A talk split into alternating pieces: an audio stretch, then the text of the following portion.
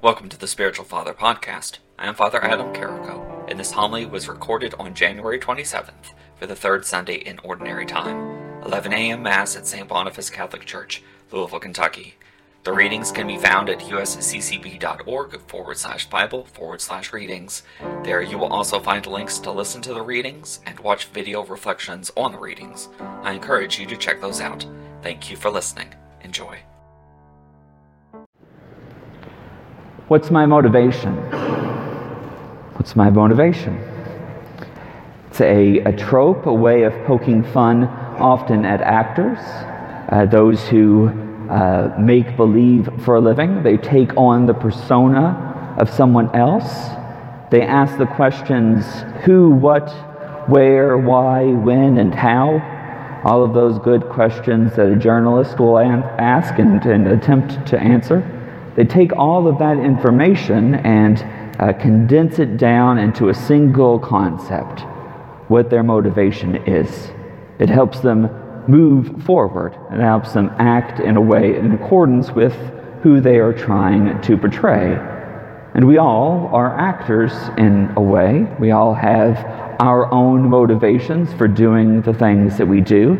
And it is good every now and then to stop and ponder what it is that motivates us to do what it is that we do. What is your motivation? We hear from St. Luke himself in a, a, unique sort of way his motivation. The rest of the Gospels kind of get right into it. But Luke takes a different sort of beginning to his Gospel. He stops and he explains his motivation. He tells us why it is that he is writing down this, this gospel. He puts pen to paper, which for us is no big deal. I mean, we take a piece of paper out of our drawer and find a pen that works. That might be the hardest part sometimes. And we write whatever it is that we want to write, or we type and send and, and all of that. But for the ancients, it was much more laborious task paper or papyrus or the skin of an animal uh, was necessary. It had to be found, and you had to even have the skill to read and write to be able to do that. And so it's worth asking the question what motivated St. Luke to put pen to paper and begin to write this account? He makes it obvious that he has read other accounts he knows probably of the Gospel of Mark, the Gospel of Matthew. He may have access to other Gospels that aren't part of our uh, canon of Scripture, uh, some information about Christ. He probably knew St. Paul, had spent some time with him, uh, his style of spreading the Word of God. He had access to these uh, other resources to tell us about Christ. And yet, he found them disorganized. He found them incomplete. And he wants to, and this is the key, I think, he wants to write to his friend Theophilus and provide him an account of the life and ministry of Jesus Christ. I imagine that Luke, having a relationship with Theophilus, knew the sort of questions that Theophilus had. What is it about Christ's life that led to this? Theophilus may have asked. What was it? Seems there's something missing here in the story. What was going on? Theophilus may have told St. Luke. And so St. Luke sits down to write this account for his friend Theophilus someone he knew personally. It may have been in his mind that it would be read by others, but he first and foremost wrote it for Theophilus. Now, if you look in your hymnal, uh, you'll see that the church has done something odd for this gospel reading. And you may have noticed it as we were, uh, it was being proclaimed. It goes simply from the beginning and it skips the birth of Jesus. It skips all of that stuff with Zechariah and John the Baptist. It goes from chapter 1 to straight to chapter 4. It's an odd jump. We don't really do that very often. Sometimes we'll take a piece here and, and maybe cut out a couple of verses and pick up again. But hardly ever do we just jump three or four chapters. That doesn't quite seem to be very organized. But I think what our gospel uh, it, today is trying to let us know is that we're going from Luke's explanation of his motivation to the motivation, the explanation of Christ.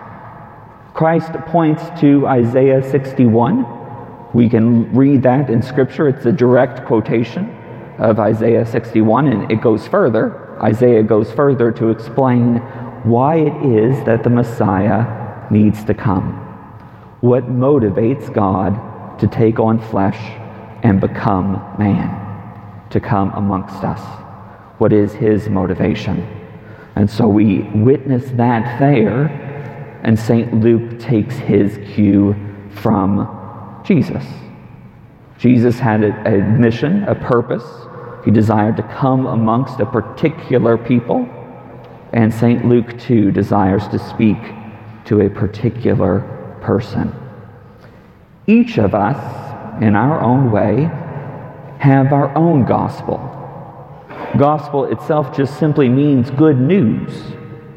It's the good news that you have experienced. Father Jeff, as I was working my way through seminary, he was our, our, um, uh, our uh, vocation director. He would often ask us, What is your way of defining the good news? Our way of expressing the gospel is important. We are unique individuals. Each of us has our own motivation. Each of us has our own experience, and you have your own gospel. Now, if you're sitting there imagining that perhaps maybe your gospel will be added to the other four, let's back up a minute. Probably not but for those around you, those around you who need to know of your good news, of your experience of the good news. That is who your gospel is for. You may have seen the good news at work. You may have heard the Word of God alive in the world. You may have walked the path of Christ. Your hands may have reached out to help the poor and the weary. As St. Paul tells us, each of the members of the body of Christ has their own dignity, your own purpose, and we cannot remove one from the rest. What is the body if it's only an eye? Where is the sense of hearing? You, as a unique person, each and every one of you, is here today because you have experienced Jesus Christ in your own way. You have heard his word, you have seen him at work, you have felt his presence, you have walked his path. And each of you has good news to express. I believe one of the beauties of the fact that we do have four gospels is the reminder that each of us has our own account. For some, it's a question of the authenticity. Why is there a need for four Gospels? Why didn't they just put it all together in one? I think it's a good reminder to us that we write with our own life our own gospel, proclaim the good news in our own way. We will, as a parish, in the months to come, begin to work on the stewardship process. It is a process in which we will prayerfully ask ourselves what our gifts are. What is your gift? What is your gift to the church? We're not simply talking about money. We can't, we can't avoid the conversation about money. It would be like separating the foot from the body. But we're talking about the ways in which you have experienced the good news at work in your life. We will prayerfully consider that. We will prayerfully go through that process so that we can each be intentional about the way in which we express the good news that we have encountered. You have seen, you have heard, you have felt, you have walked the way of Christ in your own way. Let us each present that good news to one another and back to our Lord and Savior, Jesus Christ.